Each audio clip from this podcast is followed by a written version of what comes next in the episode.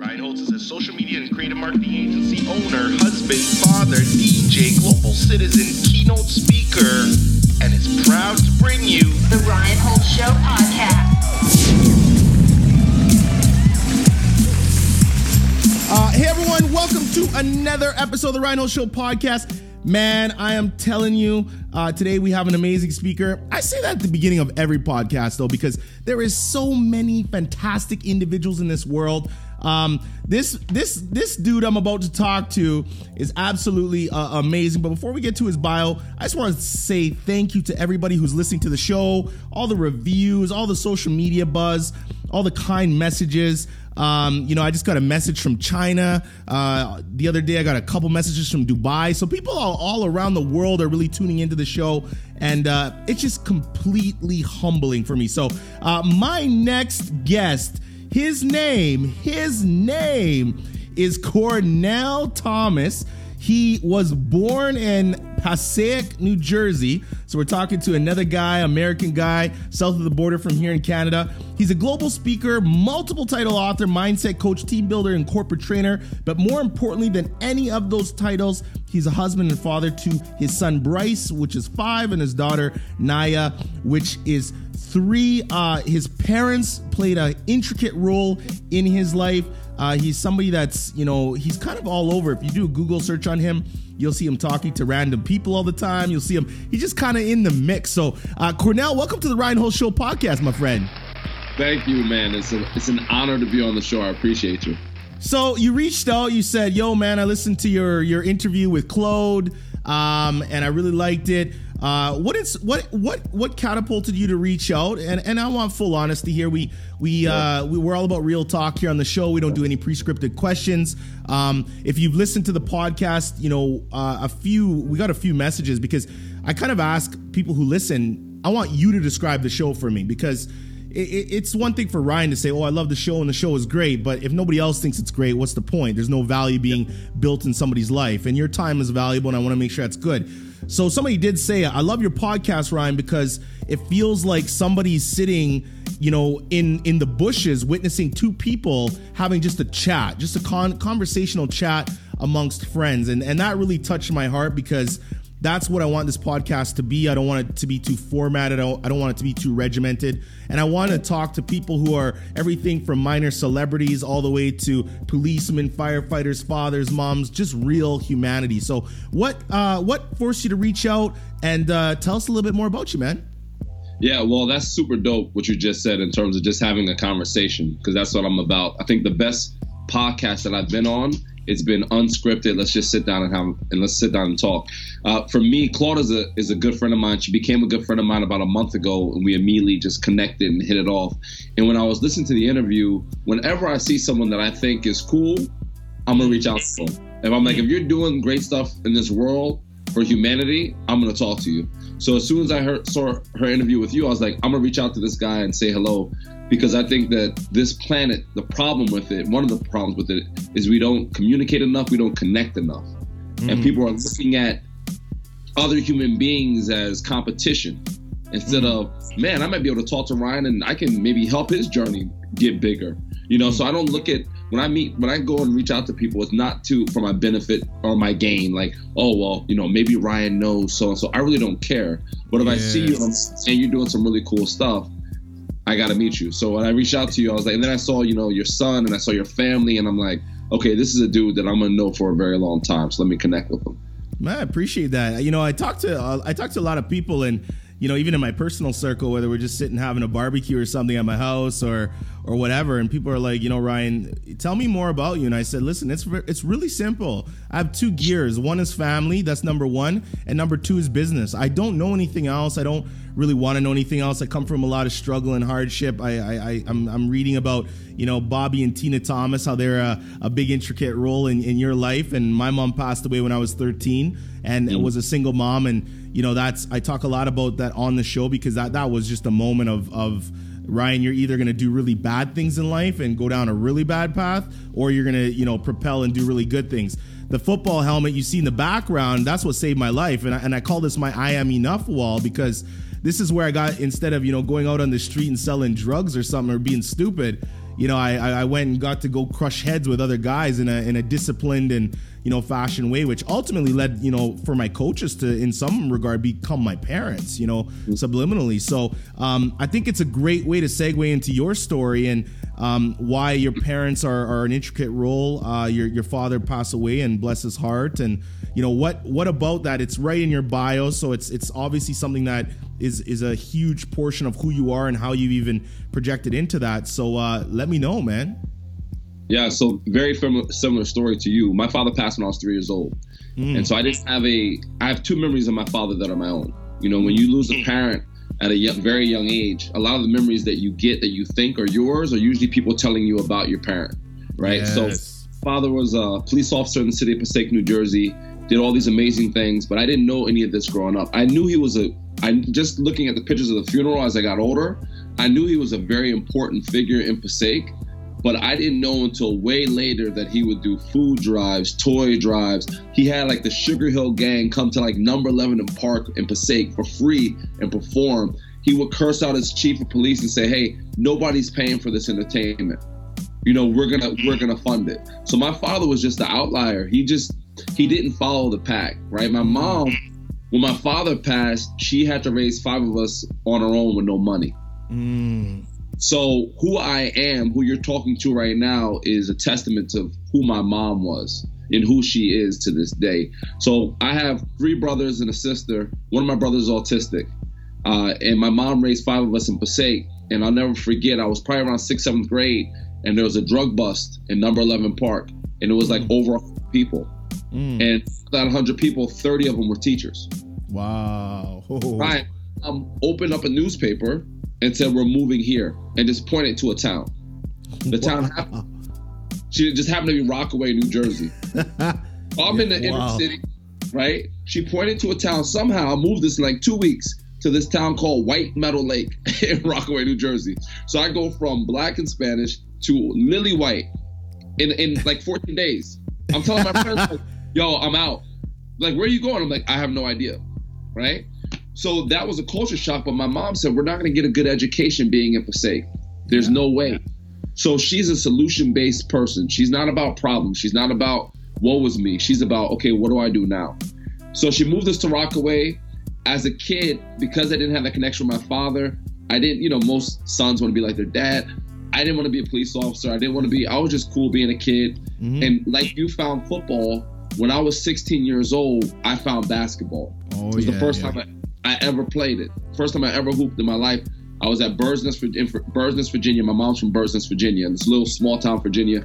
And my cousin was like, Carlos was like this mega athlete, Mm. track, football, basketball. And I was on sitting on his bed one day. He enlisted in the army, and I looked under his bed, and he had all these newspaper articles of him playing basketball.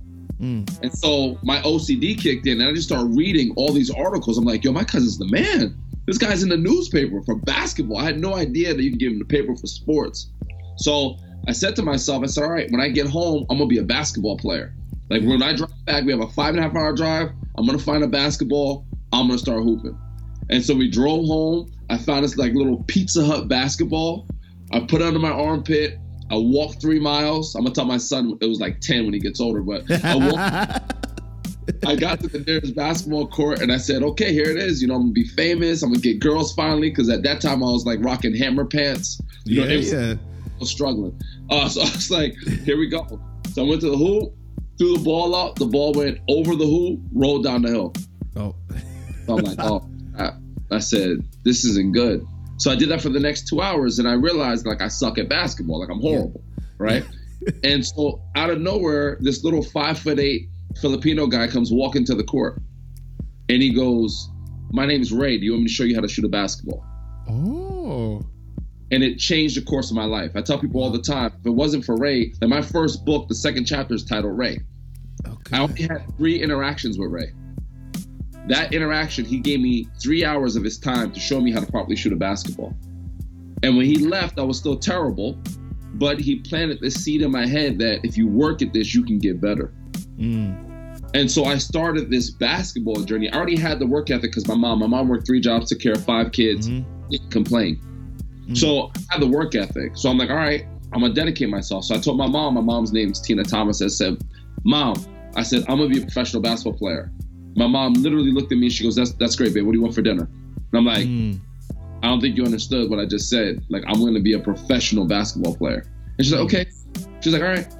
And so the next, every day for six, seven hours, all I did was play basketball. Mm. And the year came around, I got cut from varsity. I just sat on the bench. My senior year came around, I barely played. And then after that, I was sitting with my mom, and it's the first time I heard her say can't. She said, I can't afford to bring you to co- send you to college. We don't have, Mm. and I never heard her say can't ever. Mm. I sit there, and I'm like, this has got to be serious. Mm. So I said, well, this is what I'm going to do. I'm going to work two jobs. I'm going to put myself through a junior college, a two year college, and then I'm going to get a scholarship to play basketball, and I'll go that route. Mm. She just looked at me, she said, okay. And so I worked two jobs. I worked at a pharmacy and I worked at this sneaker store called Foot Action. I, my first year of junior college, for the first time ever, I was in a newspaper. I wasn't, not for like scoring 30 points, but I was like, my picture was there. So I was like, okay, I'm in a newspaper. And then my sophomore year, first team all conference, first team all region, all these different accolades, fifth in the state in scoring, all this stuff. And everybody was like, bro, what happened? Because everybody's land, right? Like they didn't see when you first did your first podcast and it was just you and your like family listening to it, right? They see, Mhm. so sees that climb, they just see where you land. So Mm. people that I must have did something crazy to get to where I was, they didn't realize that doing our junior and senior prom here in the States, I was watching limousines drive past as I was shooting baskets outside, Mm. right? obsessed with it. And I tell people all the time, you've got to be willing to sacrifice what you like in order to get what you love. Absolutely. And I like, I really like the idea of hanging out with my friends. Like that's cool. But I love the idea of playing professional basketball. My mom never having to work again. Mm. So just focused on my purpose is for this woman to stop working. That's my purpose. And so I go to North Dakota. Didn't even know where North Dakota was. I get a full scholarship to play in North Dakota. My, I meet my wife there. My wife is from Seattle, Melissa. And I come back home and I'm working out with NBA guys. And I'm looking to my left and my right, and these guys are pulling up in Bentleys and you know all these fancy cars. Oh, I'm pulling up 1989 Mercury Sable with the radio doesn't work. I got to keep, keep the heat on in the summer for it to run, and I'm pulling. there you go. You know, listen to my headphones because the radio don't work, and I go and I realize that once I'm on the court, I belong with these guys. Yeah, So I'm like, it doesn't matter what you drive, absolutely. and I and I got my education, my first real education of what basketball is in there, because it was like Game Seven of the NBA Finals every game. oh, you know, yeah. so it was intense. And then, so I go home one day and I look at my. At that time, we had MySpace. we had MySpace. So I looked at my email from my AOL, and I had a message from my agent. yeah. And my agent said, Cornell, you're leaving in two weeks. You got a full con- uh, top contract to go to the top division in Lisbon, Portugal, but you got to leave in two weeks. You have 14 days. Now I'm six years removed from like getting cut from varsity and one of the worst high school basketball teams in the, in the history of basketball, right? Mm. And I'm, I'm getting a contract to play professional basketball. Mm. I up to my mom and I say, Mom, I got a contract to play professional basketball. Ryan, I cannot make this up. My mom says, That's great. What do you want for dinner? Wow. Wow. She her, her faith in me was unshakable. Yeah. She was like, so for her, she's like, I'm not surprised. Like every day you work out for seven, eight hours a day. What are you supposed to do with it? Of course you're Mm. playing professional basketball because she was on the ground floor with me. Mm. Everybody seeing the outside. She was there every day, seeing what Mm. I was, right?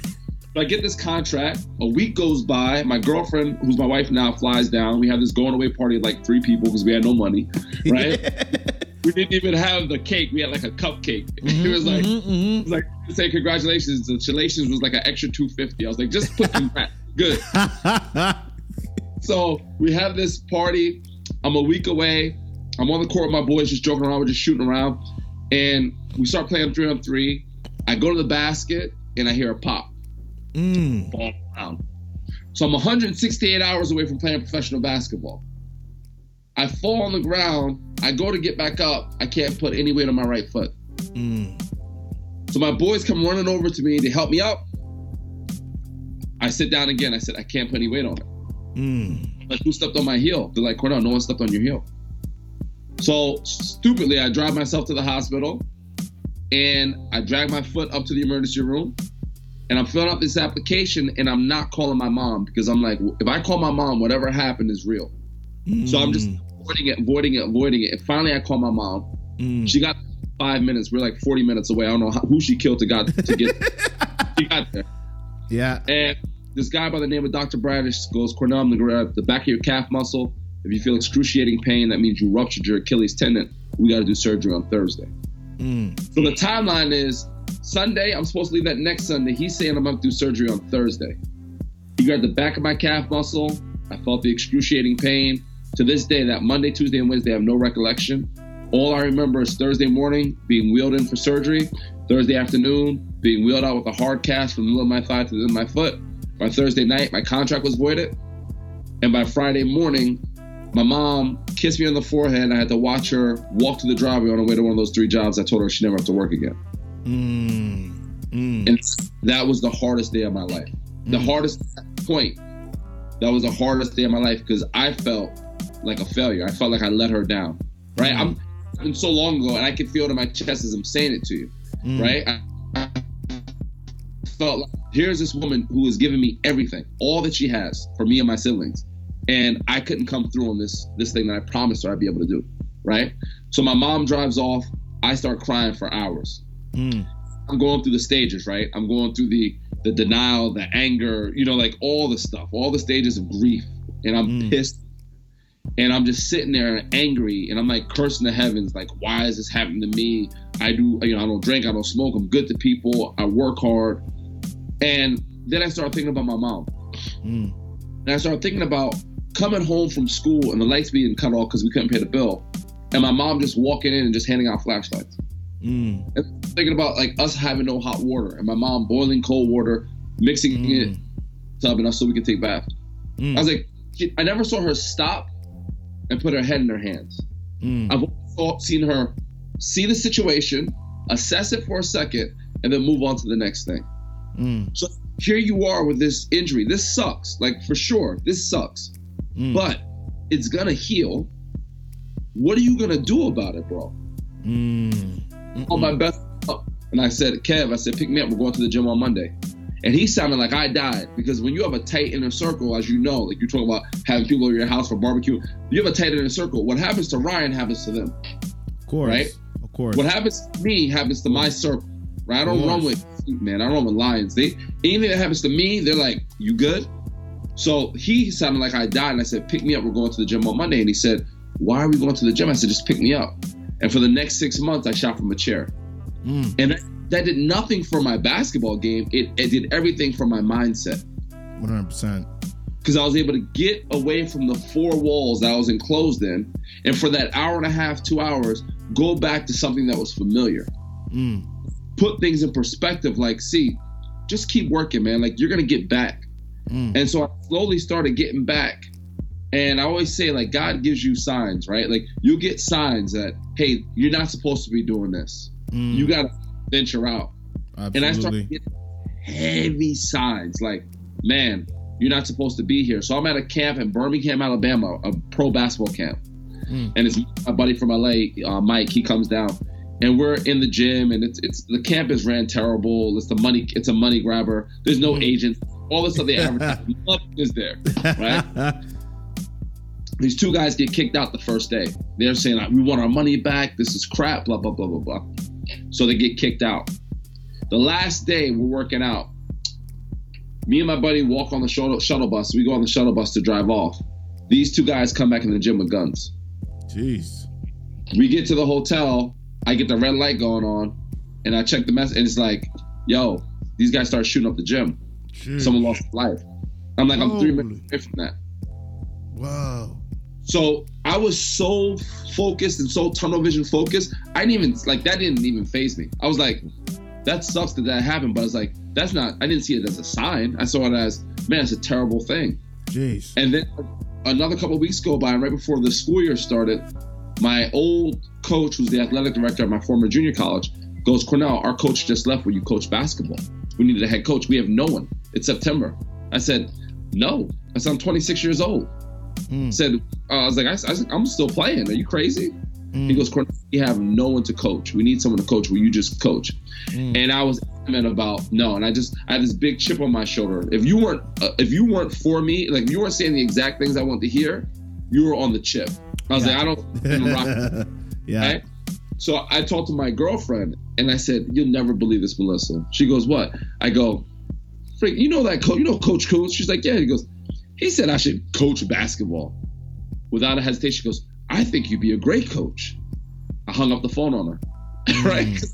I don't wanna hear that yeah. So I hung up the phone, and then I talked to my mom. There's no hanging up on Tina Thomas, right? So she goes, "You should go for an interview. Out of respect for your coach, who did all this stuff for you, you should go for an interview." And so I'm sitting in the interview, defiant, arms crossed, like whatever, right? He's talking. I leave the interview. I cannot make this up. Two days later, I have a whistle around my neck and 15 guys calling me coach. Yeah. I, I to I have no idea how that transition happened. But there's kids from, you know, in Jersey, like all these inner city areas, right? We're in a rural area. Is in a rural area. Parents have just dropped them off and said, "Hey, can you make my son into a man?" That's it. I'm 26. Some of these jokers are 23, right? Yeah. Can you, can you make him into a man? And I'm sitting there, and I'm like, I, I, okay, all, all right. I got to teach these guys. I'm trying to figure it out. I got I'm trying to figure out. you know, I'm 26. I'm trying to teach you guys how to love each other, how to go to school, how to go to class, how to make education important, you know, how to work hard. And so I do that for six years. I have a great time. I go to this place called Blair Academy as an assistant coach, was a national powerhouse that like Luol Deng and Charlie Villanueva, all these guys that went through there. I'm like, I'm gonna be a division one coach. I'm gonna be a division one coach. Like I used to have I used to visualize myself beating like Duke, Kentucky, like with some mid-major, like small team. And I used to visualize that every day.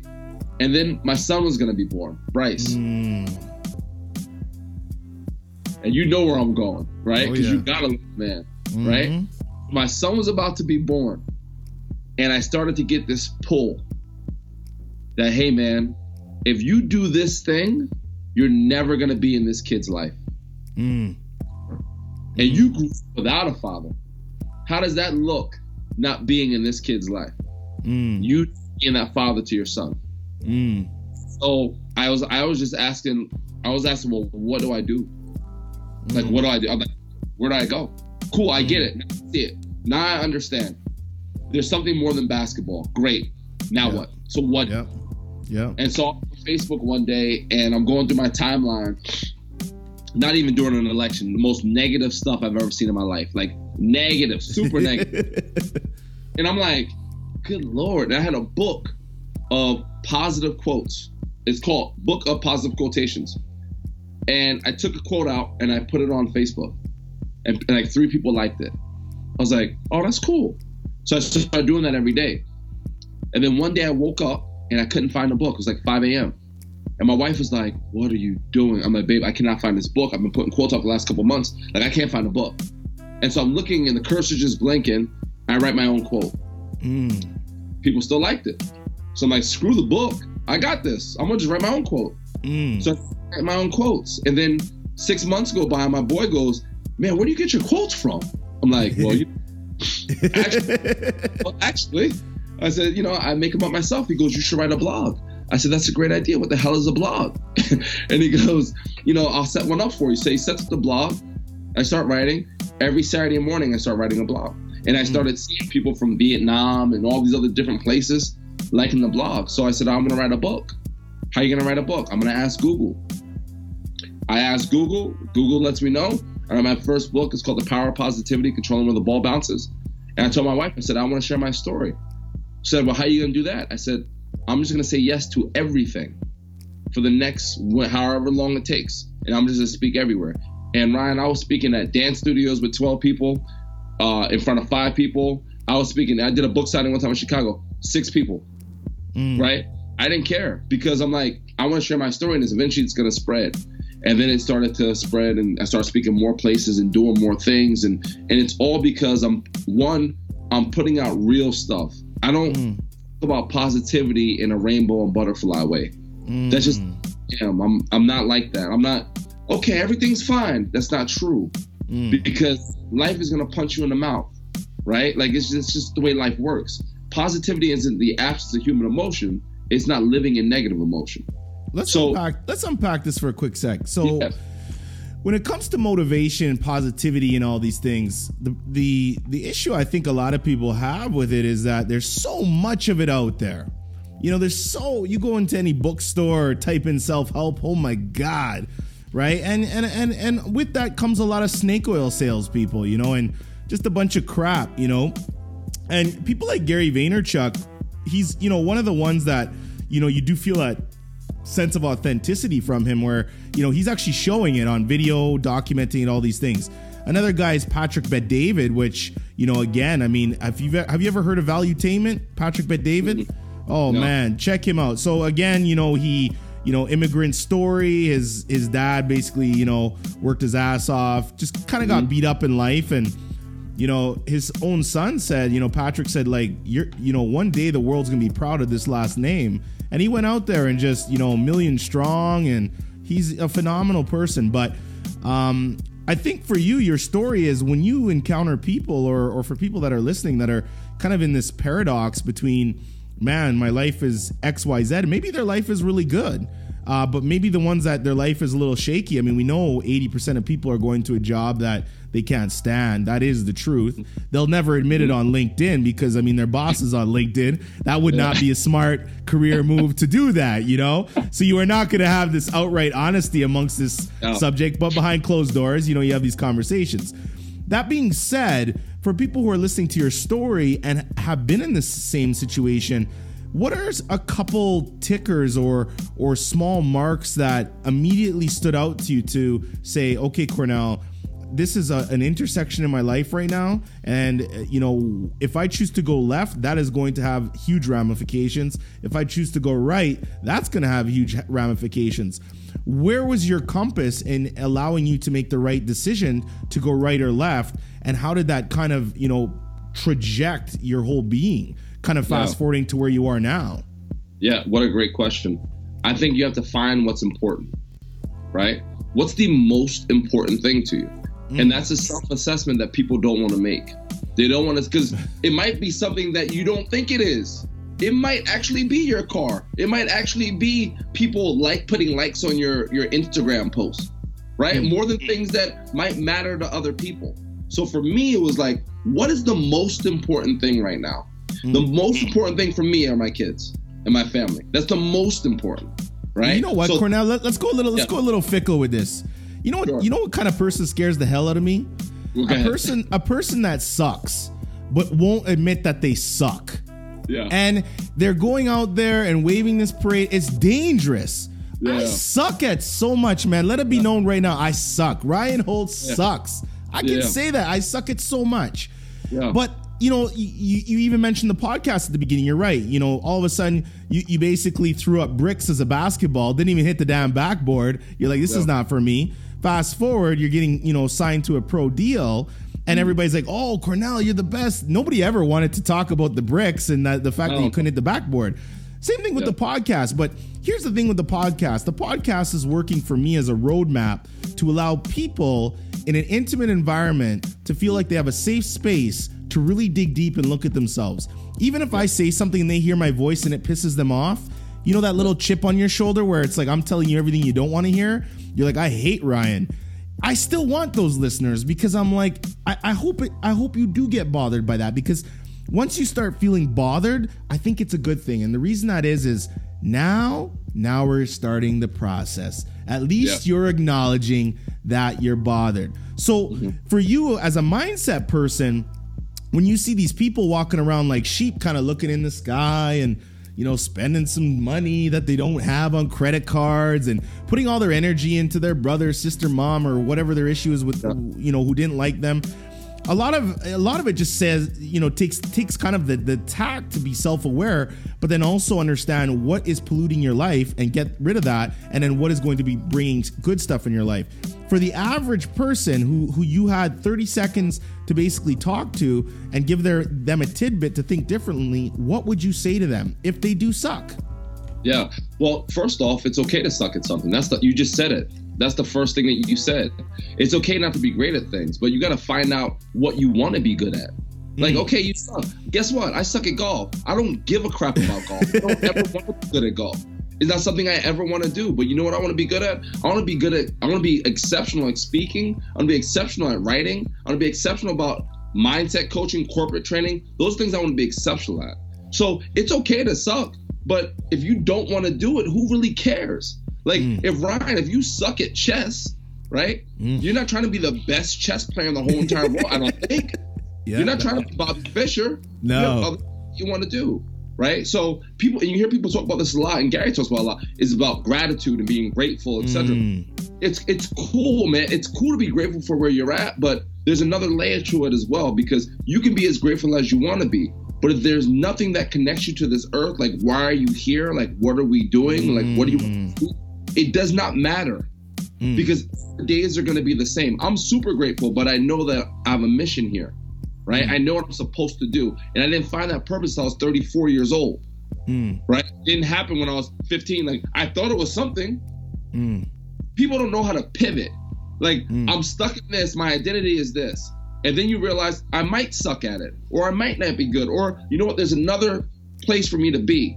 But Mm. people pivot because they don't want to change because Mm. change scary Mm. right? So they stay in the sucky thing, and then they get bitter, and then they go on your podcast and bash you and say, "Well, well, Ryan's doing what he likes, so you know what? I'm gonna put a, a one in rate his podcast because he's doing what he likes. Why is he smiling? Why is he happy? You know why? this is the way the world works. It is true.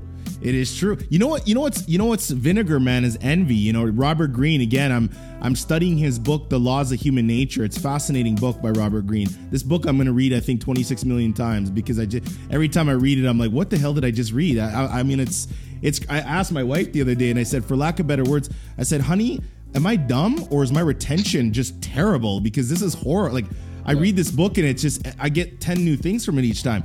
It's funny that you mentioned that though because you when we when we kind of dial back and you talk about, you know, sucking at things, I literally had to sit down. And it, this is this is maybe in the last year, man, okay? I, I I've always been an entrepreneur and I know that. I, I love business and that's something, but that's a very broad thing to say. And for me, what was interesting is even though I, I I feel very comfortable being uncomfortable, it's kind of where you know it, it's it's my humble beginnings. It's you know I have a great life now. I have all the material. I, if you ask me, Ryan, what do you want materialistically? I can't even tell you, man. I got everything I want, you know, and I this beautiful quality stuff. Now it's just all about my kids. If, you know, even my wife. I said last year, you know, December thirty first. I said I'm not buying myself one material item in 2019. I'm just not. I don't need anything you know and mm. all i care about is that my family has what they need and, and we have great quality i don't like going out and buying a whole bunch of crap i want if i get a desk it's going to be one hell of a desk you know and, and that desk is going to be with me you know until i'm 65 years old probably and that's it right i bought this microphone until you see this thing start developing some sort of like fungus around it i'm not going to be switching my microphone but that being said i had to literally sit out and, and write a flow chart ryan who are you professionally what do you enjoy? And I literally broke it down to podcasting, marketing, which I do, and DJing. And I said, but I can't, like, I don't know how that, like, I'm a marketing person. I'm like, that could confuse your audience because everybody knows me for marketing mostly. But I said, I, I just have to bring these things to life. And now when you look at my Instagram, you're seeing a little marketing, a little podcasting, you're seeing DJing. And I literally just said, this is the three elements and pillars that I'm going to push out professionally. And I don't care what people think. And I don't care if they, some people might think that, okay, Ryan's not, you know, this guy's all over the place. It, it's actually quite interesting because when I put that first, you know, post out, man, I got lots of support. I got Yeah. business in all three things that I put out because the people said, Ryan, it's not about what you're doing, it's your character. You've always been consistent. You've always showed up. You've always put in whatever you do. Like one guy said to me, he's like, yo, I don't care if you say you're a cook tomorrow. If it's got your name on it, like I'm going with your name. And that to me was like the most humblest, humbling thing ever. And I literally felt at that moment, man, it was like a shackle released, you mm-hmm. know, because I'm like, oh shit, like, oh, this is happening now. And it's just been off to the sales. So, but you mentioned figure out what you want to be good at and figure out what you enjoy. I really feel like this is the hardest part of the process. figuring out what the hell I want to do, man. I mean, back in school, you know this, you're, you're about to go to college, 18 years old, 17. I don't know who the hell I am at that age, man. If you asked the Ryan, the 18 year old Ryan, would I be doing what I'm doing now? What? I'd be like, yo, brother, I don't know, you crazy, man. Go, you're smoking, you t- you're drinking some lean or something, man. Uh, get out of here. You, you know, I didn't want you in my life for asking a dumb question like that, you know. And now you're like, oh my god. So how does like you do this? You you know you you you have several interviews, and I forget her name. She's she's quite she has a quite a big following online, and you and her were sitting down talking about. I don't know if you guys are friends or something, but you know she was kind of asking this question. But how do you figure out what you want to do? It's Yeah. such a big question. Yeah. Well, I mean, first off, you just dropped a gazillion nuggets. So I hope your listeners are writing that down. you just t- touch on some real shit that people need to understand. Like that's so. That's first. Thank you for that knowledge. Second, uh, one thing I do, and I, I read this, and I thought it was a great drill, is you get a piece of paper, you write a line down the middle of the paper, right? On one side, you write down what you're passionate about, Mm. right? What you're passionate about. On the other side, you write what you're talented at. Uh, Like- that's good. Talent and passion. I like Right? that. I like that. That's good. So you go as long as you can go. So you get 10 on each side. And then you eliminate the ones that you like, one on each side. Right? So for me, I'm I'm passionate about helping other people. I'm passionate about that. I'm passionate about connecting. I'm very talented at speaking Mm. right? That's two things that I have, right? What's another talent? Well, man, I, I'm very, I'm very talented at teaching kids how to play basketball. Mm. Right?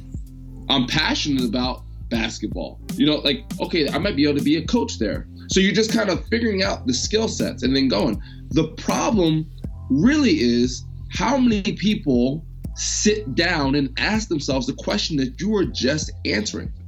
Of course. How many? Let You're me ask you this though: talent and skill. yeah. Like th- these are. Uh, I mean, I, I feel like these get blurred sometimes Yep. because, you know, so, talent to me, the definition of talent for me is. I picked up that basketball and I just I just could dribble. There was something about it. It was familiar. You know, for you, I wouldn't say you were talented off the hop based on your story. You threw up a brick. I mean, it just wasn't going. You actually like got yourself. You worked yourself into a skill. Mm-hmm. Now, do, do you consider somebody working themselves into a skill and then that skill then becomes a talent? Or do you Well, think when- talent trumps skill? Well, I think in this in the in this drill, it's really just what you're good at. You know, like you, however you want like word it, but it's really just what you're good at. For me, in terms of the athletic forum, your talent can only take you so far. Your talent can drop you off way, way before someone else that's not as talented as you, but just works his ass off. I was Ah. not skilled at all Yeah. at all. And the guys that I grew up playing basketball with were watching me ascend. And they didn't even play college basketball. Like, what in the hell? So I'll always take work ethic over talent. Mm, 10 Okay. times out of 10. Because I've seen it, I've coached it, right? Mm. We have a kid, right, a kid right now that I used to work with um, at Iowa State, Marial Shayok. He is the hardest working, one of the hardest working kids I've ever seen, right? He's ended up being an NBA player because of his work ethic. He has some skill for sure, but his work ethic, when you are sleeping, that joker is in the gym, right? You take away his work ethic, and he's just a talented kid that's six five and can dribble and shoot a little bit, Mm. right? Always work ethic. But where did I get my work ethic from? Tina Thomas. Mm. Now, if you don't have life growing up, you might not know what work ethic looks like. You said that your became your family. Your coaches had some pretty good work ethic because you got that great work ethic. Do you know every Right? person? Do you know every person in it that, that I considered a mentor or somebody I look up to? Some some have passed away. Some I don't know where they landed up. It's kind of like your your guy Ray. I mean, who knows? Where you know you're almost like man, you're looking on Facebook. You're trying to remember the last name, but you remember these interactions. It, it was all the coaches that told me, man. They just they beat my ass. They they told me what I did not want to hear. You know they you know they're they constantly were on my butt and you know it's like yo man i couldn't do anything right for these guys you know? I'll never forget one coach just straight up told me he's like you got i don't give a shit that your mom died. And i was just like this was maybe i would i would have to say maybe at 16 years old. And my first instinct was like, even even there was other coaches there that was like, "Yo, dude, like," because I took off my helmet, and one of one of my teammates actually went to punch him. Like it was so bad because people knew they're like, okay, there's coaching, and then there's like, whoa, dude, like you're going a little whoa. Yeah. But afterwards, I, I lost it. And I came at him and he told all the coaches, like, no, let Ryan come at me. Today, I'm not your coach, teacher. You will not get in trouble. You can punch me as much as you want, but I'm gonna punch you back. And it was just like an I all of a sudden the slobber's coming out of my nose. Like it was Yeah. a sloppy, like, I mean, the guy could just drop me in two seconds because I came at him all flingy, right? And he said to me after, he said, I don't do this to disrespect you. I do this so you don't disrespect yourself by by by making yourself a victim of this. And he's like, I know it sucks, and I can't compare. I can't even say any words to it. But he said, what I know is that you're a talented person, and your mom would not want to see you use her death as an excuse not to propel yourself in life. I am hard on you because I see the pro- potential. So he's like, and that's just my character. So you can walk away, you can quit, you can lick your wounds, but he's like, I'm just gonna be real with you oh at that age it was just such tough that like that was tough love because it was so just it- Yeah. it- you know thinking about it it, it, it, it it infuriates me and, but it but what that did was it actually did force me to look at myself at that point so at 16 years old i did get the opportunity for somebody to say look at yourself and as you're saying i think people don't have that opportunity or people are not pushing them to do that so where we come from, Tina Thomas, you know, my mom was Pauline Holtz. These people, I mean, I feel blessed, man. I won them. I won the lotto because I, I, I can never say I did not have anybody in my life that loved me and, and, and said, Ryan, like you need to go and propel yourself. I don't care about the material or, or poor or poverty. That like even right now, I don't care about any of that. I, I'm like, I go out there, I'm like, man, I, uh, my mom loved the hell out of me. I was overloved. Like I could never. She would kick my ass. I mean, Yeah. discipline, like you know, sure. fleek. But Yeah. man, Mama was like, just like you said. Hey, I got signed, Mom. Cool. What's for dinner? Get your chores done. Mom, you don't care? No, I care. But you're my son. Of course you got signed. I know who you are. Yep. And that is huge. Now, for people that don't have that, for Yeah. people that actually do have two parents, and these parents are like almost the worst things in their life, and this is true. How many people have you met? My sister abused me. My my brother's mentally abusive to me. My dad is, you know, blah blah blah. My mom is this and that. It's usually the ones closest to you that pollute you. Sure. Almost 90% of the time. Sure. I'm sure you come across those kind of people. What do you say to them? I tell them this: it's you don't pick your parents, right? Mm. We won. We won the freaking lottery. Yes. Tina and we won the lottery. Yes. So I and you would understand this reference because you play football. Mm. When it comes to family members that have to be in your life, you give them the Heisman if they're negative. Mm. They're arm's length, right? That means if you're negative to me, Ryan, I don't care if you're my brother or not. If you're saying negative stuff to me, anything you say to me, I take it with a grain of salt. It's true. because you can't let that define you. That that tough love your coach was giving you, he was just saying, "Hey, you just can't let that situation define you." Yes. Right? That's what he wanted to say. Like, if I was your coach at that time, I would have said, I would have did a little bit different. I would have said, "Hey, man, like, you just can't let it define you, bro. Yeah. Like, it sucks." But that yeah. far. Malcolm Gladwell um, talks about the advantages of disadvantages, right? Oh, yeah. advantages and he started breaking down the people, like 75% of the population that have lost parents Mm-hmm. at a young age or have been through horrific things or trauma that are doing like amazing things on this planet, that are billionaires and blah, blah, blah. Mhm. And it's because we were built different, right? Because we had to go through that trauma at a young age. So Mm. it, it hardened us a little bit gave us that shield. Now, if you don't have that, especially when it comes from someone that's close to you, seek out mentors. Mm. You know, people I have that contact me on a daily basis that say, "Hey, man, I'm going through this," or I have a question about. it. Whenever I speak at a school, I was in Dubai speaking in October, right? Mm. I, and the, the, I flew in. I had an hour, and then I had to speak. And the guy, the, my, the guy Raj, who was great, he goes, "Hey, when I was at American University in Dubai, he goes, do you need some time?" I said, "No, we're the students. Mm. We're." And he pointed at me. I said, "Let's go." I said, "I don't need time." And afterwards, I was doing a Q&A. He goes, hey, we'll do it for 15 minutes. I said, no, we won't. Do it till everybody leaves. Mm. I sat there for the next two hours. I talked to every single student that wanted to talk to me and then answered emails after. Because I know that there are people, just like you're saying, that Mm. Don't have that person. They don't have. So if I can be there for them at that moment or after, then I'll be that person. Go seek mentors. There's people out there like Ryan Holtz. There's people out there like Cornell Thomas. Mm. That will lead you the right way. You know what this thing? You know what? You know what it did to me though. That all of this life stuff is so funny. It, it, it, in some degree, it, it made me lack empathy and patience for people because, for me, when I meet somebody or somebody new comes on my radar, I wouldn't say that I test them, but I try to rip their minds apart really quick. I mean, I, I'm like I I always say, like I'm I'm an AK-47 into your brain. I mean, I'm I'm coming, and I like and I look at the pupils as they're talking to me. And I'm a I'm a I'm a weird guy. I'm very self-aware. I'm a messed up. I'm a weird dude.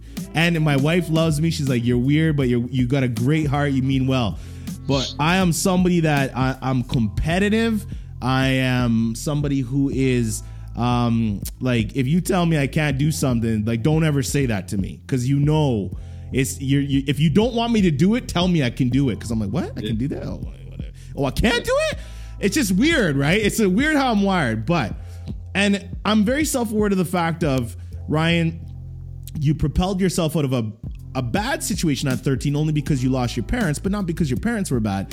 And you've got to this point now.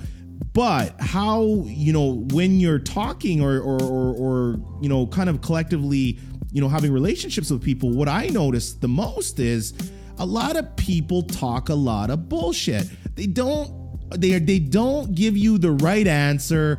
They the moment you ask them a deep question, they run for the hills. Uh, they come at you like I want to be mentored, but shit, I don't want to do the work. And I'm just like, okay. So all these people that do want to do the work, you know, I wanna I wanna put my time with people that do want to do the work, you know, and then they try to frame it like, oh, you're a little harsh in what you said, wonk, wonk, wonk. Or, you know, I, you know, it just was the bad day or the bad moment. Eh, You know, and I'm just like, what the, f-? you know, like, no, man. Like, okay, Yeah. I am so adamant on time, right? Yeah. Like, Yeah. time is everything, man. We never get it back. Why, Yeah. like, why are you clowning around? Why, why do you, like, it's like people that want to only hang out with people that make them feel good. Yeah. You need people in your life to give you that chip, man. You need people. You don't want yes men, yes women, you know, yes boys, yes girls.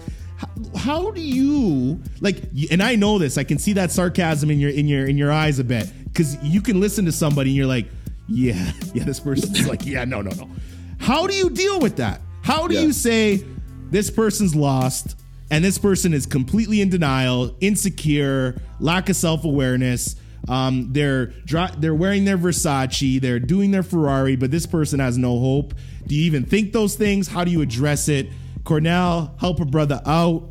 This is free psychology of charge love- right now. Help me it. out. I'm, I'm gonna share. I'm gonna share a story with you, Ryan. And and I love you, man. I love I love that you are real. I love that you are raw. I'm glad we connected. But I'll tell you this: I was the same exact way. I had a complete and utter lack of empathy for people that made excuses when I was mm. growing up. Lack of I'm, I'm talking about lack of like you can be crying in my face like I'm going through this, and in my mind I'd be like, bro, if I even unloaded half of what I went through in life, you'd run away, right? Mm. And I learned something growing up. I was in North Dakota.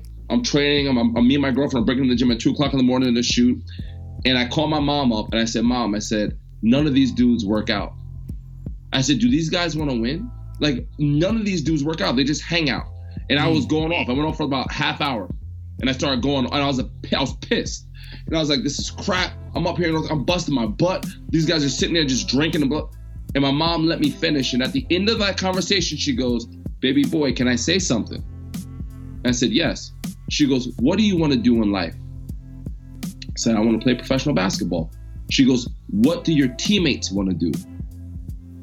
So I don't know, like finish college. I don't know, finish college. She goes, Not everybody's you. Mm, That is Mm. very important in terms of empathy, mm. right? True. Who you are, Ryan, there's nothing. It's not a, a this. It's who you are. It's like it's just Yeah. you right? Yeah. It's from your rings. It's your makeup. But the reason I'm empathetic now, and I wasn't empathetic back then, is because that I realize is that not everybody's me, and not everybody has the same life goals that I want. Right? Mm, Everybody holds themselves to the same standard that I hold myself to. mm.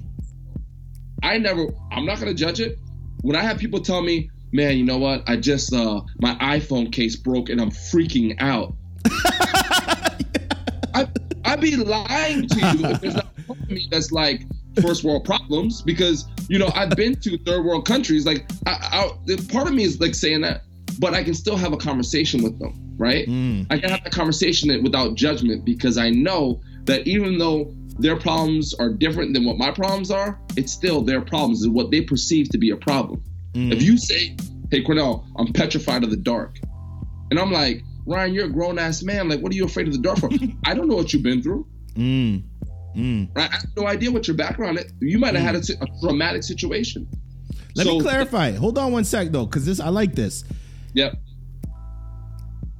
I lack empathy in uh, some regards. I Mm-hmm. lack empathy because these examples you're giving me, I feel like you're giving them to me from somebody who's at least willing to communicate why they feel what they feel.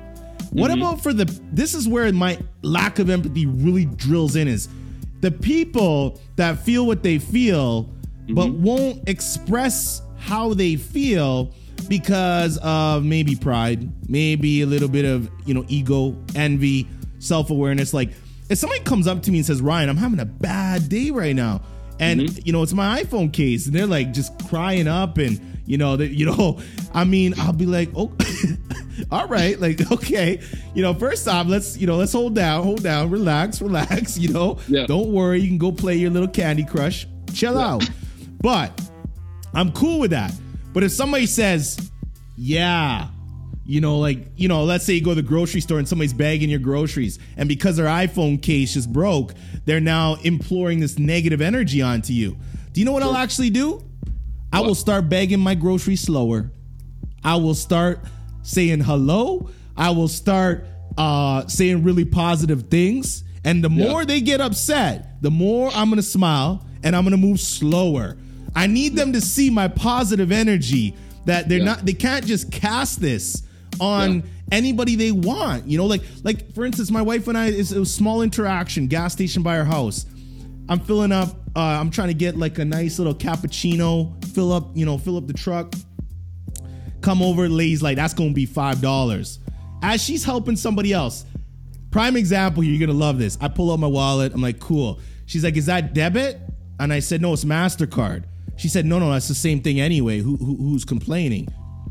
So I'm like, well, let's just like call it plastic and then we'll like come to an agreement. Either way, it wasn't debit, it was credit.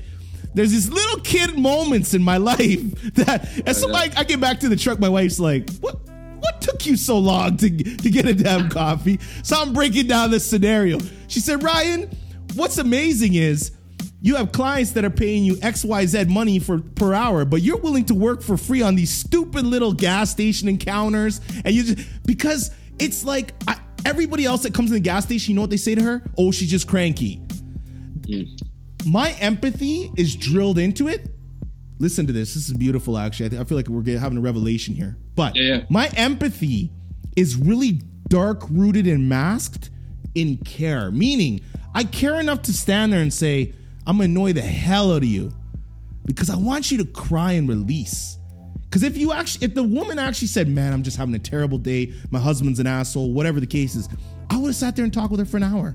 But Yeah. she didn't do that. She didn't get to the if- what point. but what if that's who she is? What if the quarter? What if this is my thing? Like I know exactly what you're saying. You know, And I and agree. think that, and I think what you're saying is is that I get it. I get that. And what your what, the, what your wife said was awesome. But what if that is just who she inherently is? Like she doesn't she doesn't care. Like there's nothing wrong. She just wakes up and she's like, I don't like life. And you know what? Nothing right. Nothing you say, stranger, who doesn't understand debits, right? there's nothing you say. Nothing you say is going to change the way I am. The, the hardest thing for me was I was trying to save everybody. ah, Yes, and you just yes. said it. You just said it. Time is priceless. Mm. While we're trying to save people that don't want to be saved, there are other people that need you, that need that interaction, that want to. When you Mm. bag the groceries slower, they're gonna say, "Yeah, man, like this is my Mm. last year. Like I'm about to get fired." Mm. Mm. right? So why am I gonna waste my time with someone that doesn't want it? Mm. Do it. That's what your wife was saying. Like, you know my wife. You know my wife says all the time, though, She- and you're right about this. She says, "Ryan, you have no idea what's going on in that person's life. If they're smiling, if they're not, you don't know anything. They could be coming from the hospital and just found out their kid had cancer. You, you don't. You don't know." And I think that I try to. I really try to think of things like that. But then I do ask myself, like, Ryan, what is it about that that you really implore to? To be quite honest with you. I really will go to the negative side. I'm very positive, bubbly, and happy. Everybody knows me for that. It's kind of like that is my strength. I can wake up, man, I'm happy. So I know that's my strength, but I like to try to go to the negative sometimes because I, I'm trying to feel kind of empathetic uh, to what other people are feeling sometimes because it I, I I don't feel like there's a lot of problems in the world that can't be solved. I really feel this deep down. I feel like, uh, you know, I had this conversation the other day. A lot of wars and killing was over because uh, me and you didn't like each other. Complete ego. There was no reason that you had to take out a whole race. There was none of that, right? If everybody sat at the table, talked about their insecurities, cried a bit, you know, we probably wouldn't even need policemen. I mean, if we just talked, if we True. just had communication, right? I- like Instagram, living your best life, showing your new vehicle, showing this, and then I find out you can't put ten dollars worth of damn gas in your in your Beamer. Come on, man! I got friends like this. I'm like, dude, Yeah. you are one payment from having a tow truck show up at your house to Yep. collect that car. Why are you Yep. living like this? Yep. I want my friends to think I did good in life. Man, you didn't do good in life. You don't have a job. Like, just relax, man. At And if you ease. do life, do if you want to do good in life, don't associate it with the material, right? If you want to do Yes. good in life and you don't have a pot to piss in, then be nice Oh. to someone, smile at someone, like you said. Yes. Smile that ba- that person is back in the groceries. It looks like they're having a miserable day, right? Mm. It's just we can't save everybody. So for me, it's like, and trust me, you're human, bro. Like. I'm not saying like I I'm happy all the time. I'm not saying like if I'm driving with my kids and someone cuts me off, I'm like, thank you, sir. Like that's not that's not it. Yeah. Right? It's just I realized, like your wife said, that sometimes there might be people that are just going through stuff. Like I didn't like when people drive really fast in Jersey and like cut me off. I didn't realize until I was I rushed my wife to the hospital because she was in labor. I didn't re- like that was me. I was cutting off everybody. So I'm like, we gotta have this baby.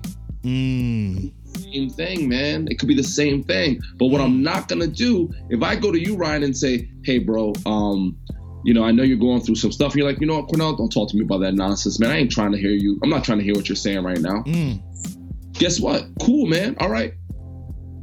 All right. I think the big point of this, though, the revelation is that instead of reacting negatively or not, I mm-hmm. don't react. I actually sit back and be like, okay, Ryan, think about this long and hard. So maybe as I'm slowly now to mm-hmm. provoke uh, annoyance, pulling out my debit card or my MasterCard slowly. Maybe I don't want to pay with that MasterCard now. You just upset me. Now I'm going to go back in the wallet. I'm going to bring out another card. As I'm doing this, I'm thinking, why is this person feeling like this? Mm-hmm. But you're right when you talk about mindset because you, you've done TED Talk too, right? Yeah. So you you you're a great speaker, man. I watch a lot of your material, and you're very much taking your material and your talks are very much your life. I can tell you're, you know, you throw in if you had an interaction with somebody maybe minute, that's going into your talk because you now can relate to that. So for people like, I, and I know we're I know we're, we're wrapping up here soon. I want, I mean, I want you to use the last bit of this podcast to tell everybody what feeds your beast and what is Yeah. the beast. And everybody has this beast, right? You know when I know a beast? I like the beast when the beast, the eyes change. Like you're a happy guy. I want. Yeah. I, I like it when it's like, Cornell. I'm oh damn this. Oh, I see the New Jersey guy now. This Yeah. guy is no joke, and this guy got the flip switch. What feeds that beast? And you know, I always feel we're always six degrees of separation from any human in this world. So I feel like the ass that you might be trying to kick tomorrow could be the ass you need to kick kiss the next day. So you need to be very careful on how you treat people because everybody has a role to play in this world. So you might need that person down the road. You are a fantastic speaker, fantastic everything, but man, this is all about you, man. All about you. Thanks, brother. I appreciate you. Um, I love it, man. You you saw right through me on that. I have a switch, right? Just like I can see right away that you have a switch, right? So my switch for me is Brazilian Jiu Jitsu. Mm. That's the thing where I need to be doing something where my mind is not focused on my the day to day and it's focused on not being choked out or losing a limb. Mm. Right. So Brazilian Jiu Jitsu is when I have that switch. And it's not a switch where I'm angry, it's a switch where I'm at peace. It's like an active meditation where my mind is not about helping other people in terms of speaking or coaching. My mind is I'm having this physical interact with someone else that is trying to choke me out or take my arm home. And I'm learning because the great thing about jiu-jitsu is it doesn't matter how long you've been doing it, anybody can be tapped out, anybody can get beat, right? Mm. So it takes the ego out of it and you Mm. just train with your brothers and your sisters and it's like it's a beautiful thing. That's one thing. If you ever saw me before a speech, like if you saw me before my TED Talk last March, you'd see the switch Mm. like I'm ready to f shit up. Like when I when I go to speak, it's not a I can't wait. It's a fight. Mm. Like it's a fight. Like I have my headphones in, and I'm sitting back. I can be listening to I can be listening to Stevie Wonder. It doesn't matter what it is, but it's a fight because I might only get a chance to be in front of you one time. Mm. And best believe when I leave, you're gonna say I've never heard anyone like that do before. Mm. That's the competitive side of me. That's like that mother effort where I'm like, let's go, bro. Like you Mm. tell me he's the best speaker in the world, I'm like, cool. Put us on the stage, same stage. I'll follow him up, Mm. or I'll follow her up. Put them before me. I don't care who it is, right? And I'll go after them, and Mm. we'll see. With no, no like reservation. No, oh my gosh, I just follow. I don't care who it is. Name them, line them up, right? Mm. talking about it, that's where that my eyes get narrow, and I'm Mm. like, let's because I'm passionate about what I do, and when I, I when I say passionate, I mean I'll die for it. Mm. You know, like I'll die for it. Before my TED talk last year, I was in the hospital the day before, Mm. right? So I, I got an EKG, and because my blood pressure was really high, and my wife said, I told her on the way to the hospital, my mom made me go. My mom's a nurse. She made me go. I said, I said, look, I said, I don't care what that doctor says. I've been waiting to do a TED talk for two years. I was like, I'll die on that stage before I not do this TED talk. And she goes, Mm. Oh, I know. She goes, I know. She's like basically saying like, I know you're a crazy person. And after they came, everything came back fine. I told the doctor, I said, if I want to run a marathon tomorrow, can I run a marathon? She goes, yeah. I said, that's all I need to know. Thanks, doc. Let's go, babe. I'm out. I do the TED talk. The clothes that I'm dressed in, we had a power outage the day, the the week before. I had to, we had to live with my mom. No one knows the story, right? Mm. If you my TED talk, I have an oversized brown jacket that I found in the closet.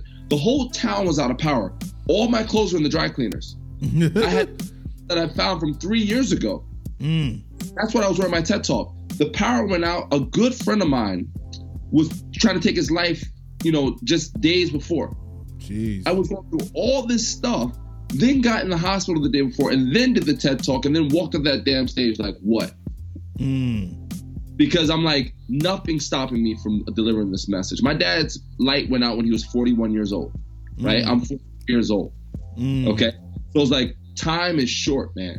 All these great people that have left this earth early, right? I'm gonna let everything out while I can. And then when I go, I go. Here's a few things. This is what's beautiful, okay? And this is what I'm really starting to cultivate. When you look at all the greats in life, I want to be great. If you ask me, Ryan, what do you want to be great at? I can't give you that answer right now. I don't know. I really don't. And that, that is the honest to God's truth. I don't know. I don't know if I want to be a great podcaster. I don't know if I want to be a great marketer. I don't know if I want to be a great DJ. I know I want to be a great dad and I want to be a great husband. That is like within my bones. To me, those are non negotiable, but those also go without saying. Now, there is a few things you will persevere and and and kill and try to you know monster any speaker or competition that you attack which i think is fantastic. Here's where i want a lot of people to go. You get all these people that come fly by night right? Gary vaynerchuk he he's he he is playing the long game. When he first came out i said hmm how long is this going to take to fizzle? He he's not really fizzling. I, I i suspect this guy is he's long you know he's not short. He's got depth any great person, Malcolm Gladwell, you know, the, the Robert Greenes, these people have consistently over time, a lot of time, built and said things. A lot to which people said, screw that, this is not true. Then it became the best book ever, like 10 years after it was written. Yeah. When I created the podcast, and I don't want this to be about me, I'm just saying, when I created the podcast, I said, the only hope in hell I have of this thing actually succeeding or getting to the amount of ears and eyeballs that I want is that I have to just be me, number one. And number two, I have to keep this real. I cannot have people coming on the show and telling me about their best life. And that's okay if they do, but I need to hear about your shitty life. Mm-hmm. Because people who are listening have to have a form of, okay, this is real. That's why when I edit the podcast, if there's a bad internet connection, you hear that shit in the podcast because you're like, this thing is real. Yes, do I want it to sound all echoey? No, I invested some equipment that's cool. But it it will only be sustainable if it is real, if it is true, and is over time. There is no nobility in tapping out. When you talk about Bra- Brazil- Brazilian Jiu Jitsu, it's funny because I've done a little bit of it, and you expect these guys to be completely crazy. They're the nicest people, they're the most well mannered people ever. It just so happens that if you tick them off or you get in a bad situation, they could kick your living ass and have fun doing it. But that's not why they do it. It's a very mind, it's holistic, it's very spiritual. And for that, I really love it because to me, it's truly an art.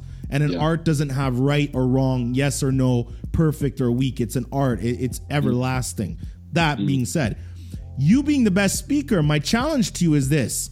Everyone on this planet, and this is why I love marketing, but I think marketing is often taken in the wrong context. Mm-hmm. A starving artist wasn't starving because their art was bad. It's because nobody fucking knew about it. So if you're the best speaker and you're gonna kill somebody on the stage, you need to equally push that message out to the world that they know you're gonna do that. Otherwise, you don't even get an opportunity to get to the stage. How many knuckleheads are doing so well in life right now and they suck?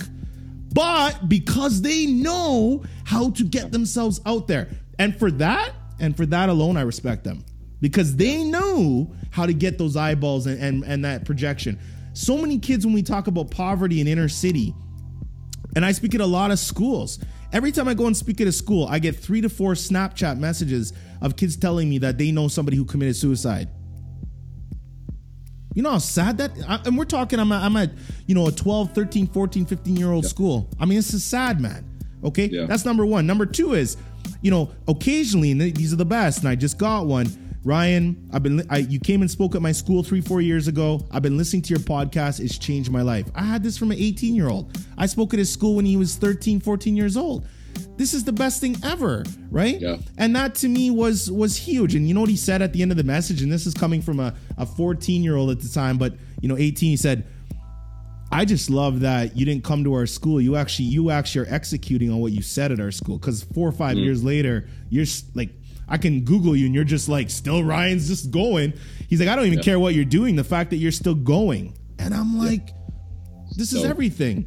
So um this has been a great chat, man. I mean, what else do you got to say? Otherwise, we're gonna we're gonna get into the drop. yeah, no, man, this is uh I told my mom, I was telling talking to Ryan before and I said, you know, Ryan, I don't know how long I can go for. And I told my mom, I said, Mom, you gotta pick up Bryce today. I'm talking to this brother from uh, Canada today. And I said, I have a feeling that we're gonna have a, a long conversation. I said, You just gotta go pick up my son. And she goes because remember I was telling you, I was like, I don't know, like how, and I just told her, I said, you got to pick up Bryce today. I told her in the morning, and she goes, no problem. I said, Yeah. okay, cool. I knew what was going to happen when we talked. yeah. And the thing that you said that is always going to stick with me is you don't have to agree on everything when you talk to somebody. It's that communication that's important. You know, like Nope. it's that communication and the uh, the willingness to hear the other person speak.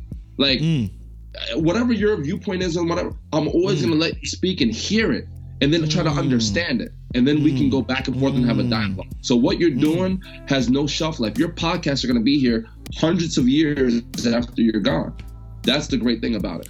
Well, it's funny too because I had a, another guest on, and, it, and what's really interesting about a podcast or doing any kind of like you know continuous series, even if it's video or whatever.